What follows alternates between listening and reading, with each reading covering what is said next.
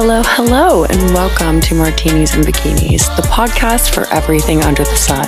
I am your hostess, Veronica Julia, and I am here to help you navigate your 20s through all things lifestyle, beauty, and fashion. So, if you're ready, let's dive into today's episode. Hello, hello, and welcome back to Martinis and Bikinis. I am your hostess, Veronica Julia, and today I wanted to talk a little bit about 2024 and New Year's resolutions. I feel like this is going to be the most common topic when it comes to podcast or social media content, whatever. But I feel like it's always kind of repeat tips and ideas and practices. And I actually found something really cool that I want to share with you guys that I'm going to implement into my year. Something that I actually really love is writing a letter to myself every year. I actually stole this, but I went to this health and wellness retreat in Mexico a few years ago.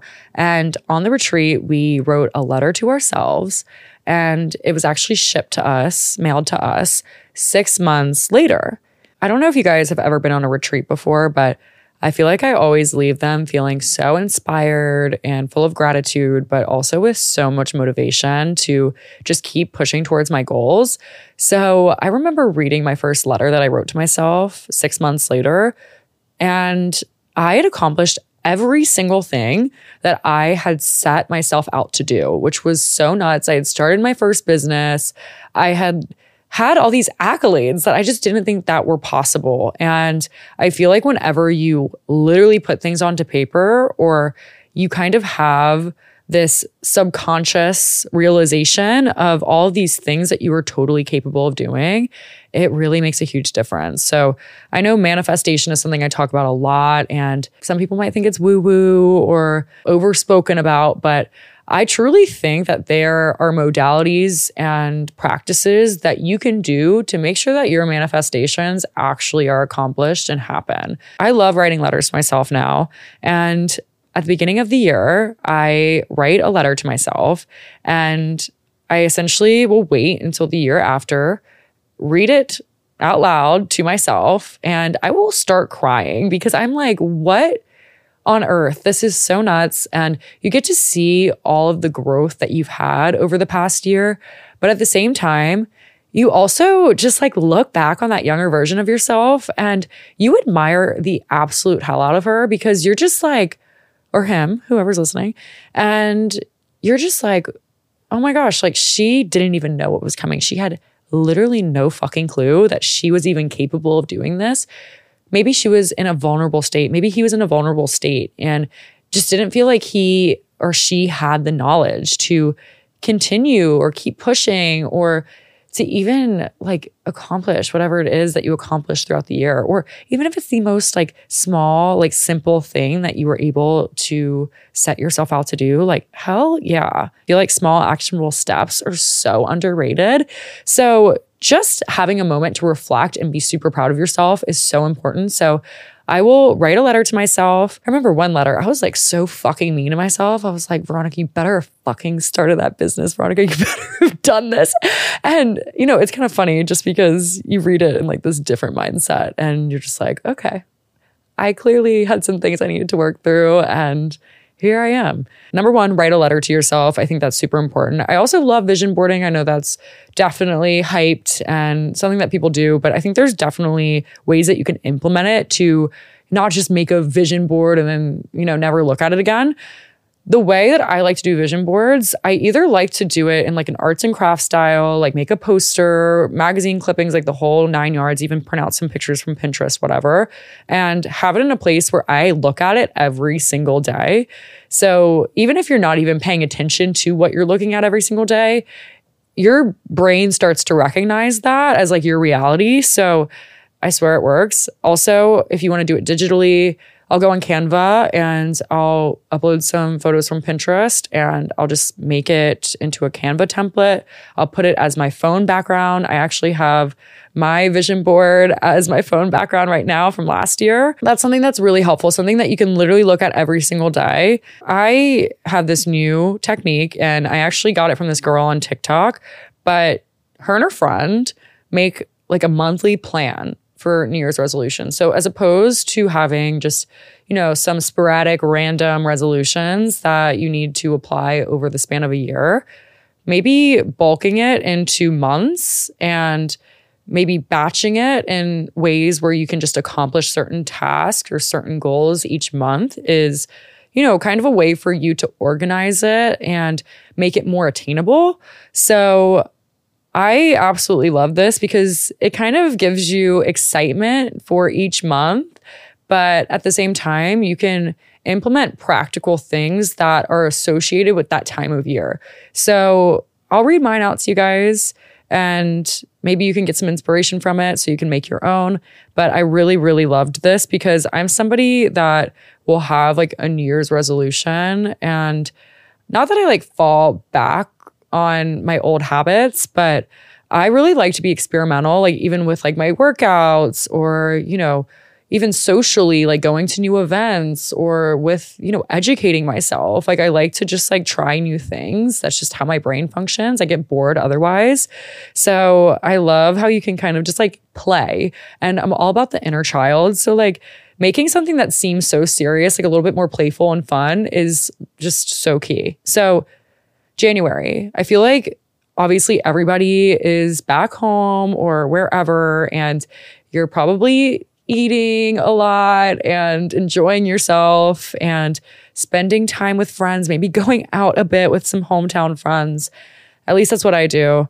I always go back to reality and I feel like I just really want to nourish my body and like move my body and get back into a routine. So in January, I have fitness, but I want to try new workouts now that I'm in New York. So going to new group fitness classes or, you know, even going to the gym and like trying workouts on my own that like I've never done before. That is like a whole new level of confidence, like going to the gym and like trying something new. So I really want to focus on fitness and just like having fun with it, not necessarily feeling this like immense need to have these like certain aesthetic goals, just seeing what I come up with, making a custom approach to it. Then in February, I want to focus on my finances. I've had a lot of people reach out to me about having a financial expert on the podcast and talk about like budgeting and finances in your 20s and navigating that. So I have somebody coming on in January, which I'm so excited about. You're going to love her. And I feel like after that conversation, I'm going to learn so much. So I'd love to implement finances into February and just learn how I can be more fiscally responsible. March, I want to focus on entrepreneurship and business pursuits. So March is obviously like the start of spring, and I have a new collection coming out for Noah the Collective, my swimwear line. So that's going to be like kind of like bustling time for me. So I'm really going to have to hustle, but I'm really excited and I'm looking forward to that time of year. And I feel like it's a time for me to like grow the podcast as well and kind of have that symmetry between all my businesses and be able to like implement some cool marketing techniques and events and advertising. So super excited for that. April, I really want to focus on friendship and connection. So I feel like April is like the time where everybody like comes out of their hibernation and I really just want to socialize and I'm a member of some museums here in New York. So, you know, go to some galas or events and just hone in on my friendships, especially before the summer. I feel like everybody kind of leaves for the summer and they travel and yeah, I feel like that's a good time to just have that intentional friend time. May, I really want to focus on philanthropy this year. So whether that's volunteering or, you know, implementing some new things with Beyond the Lens Project, which is the nonprofit that I'm on the board of directors for. It's in memory of my nephew Philip. If you haven't heard of it, go check it out. I actually talked about it for my Giving Tuesday episode. So you can go back and learn a little bit more about that. You can also go to our website, beyondthelensproject.org.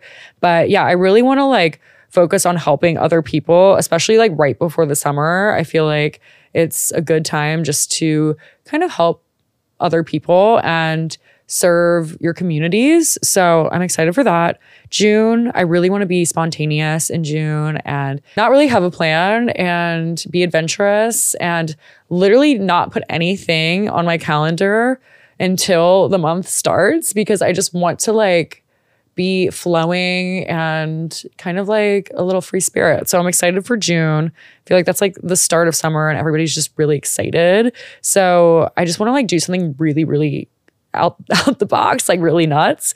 I know that that's usually whenever Miami Swim Week is. So that might be like the only thing on my schedule. But other than that, who knows? Maybe I'll end up on a yacht in Miami and then like get flown out to like Dubai. so we'll see.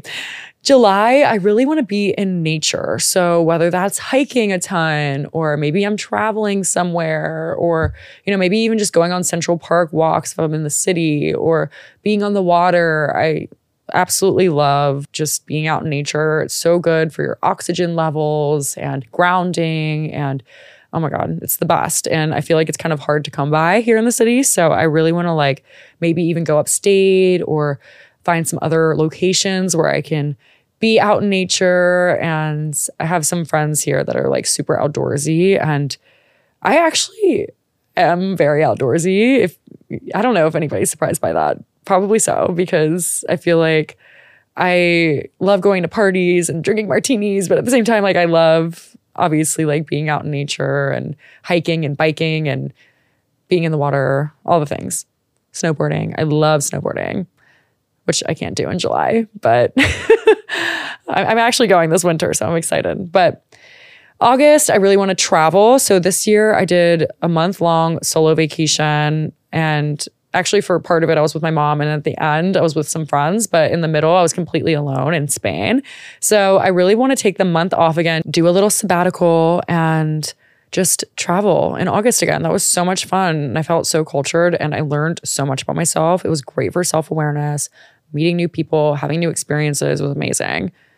September, I really want to just read and educate myself. So, whether that's like joining a book club or just finding new ways to educate myself, whether that's investing in a course or in a coach or, you know, something along the lines of that.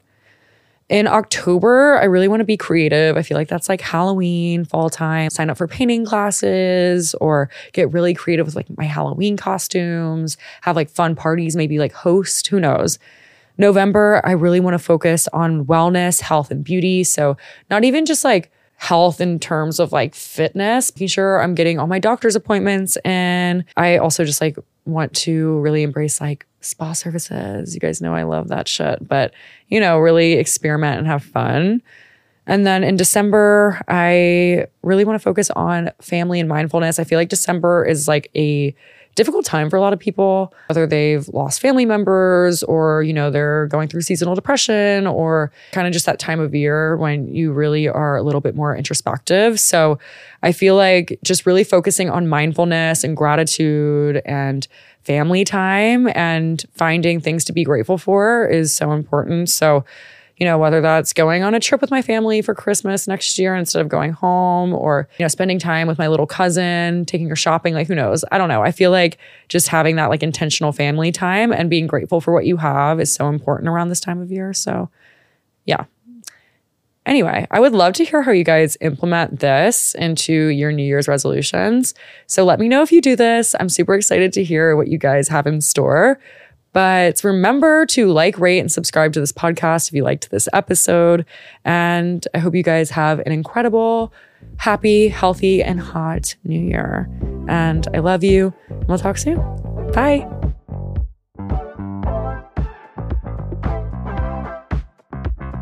So it's 2024 now, which means you're probably late to your next Botox appointment. I know I am, and that is why I am obsessed with Ever/Body. Ever/Body has locations all over the country, and they offer Botox, dermal fillers, lasers, microneedling, hydrofacials, you name it. And if you're really trying to prioritize beauty and anti-aging in 2024, Ever/Body is the place for you. So lucky for you, I have a 20% off discount code for you to redeem 20% off your first service at Ever/Body. It is code Veronica20. That's code V E R O N I C A 20 for 20% off your first service at Ever/Body. I'm going to put a unique link in the show notes and you can enter in code Veronica20 at checkout for 20% off your first service. That's V E R O N I C A 20 for 20% off your first service at Ever/Body.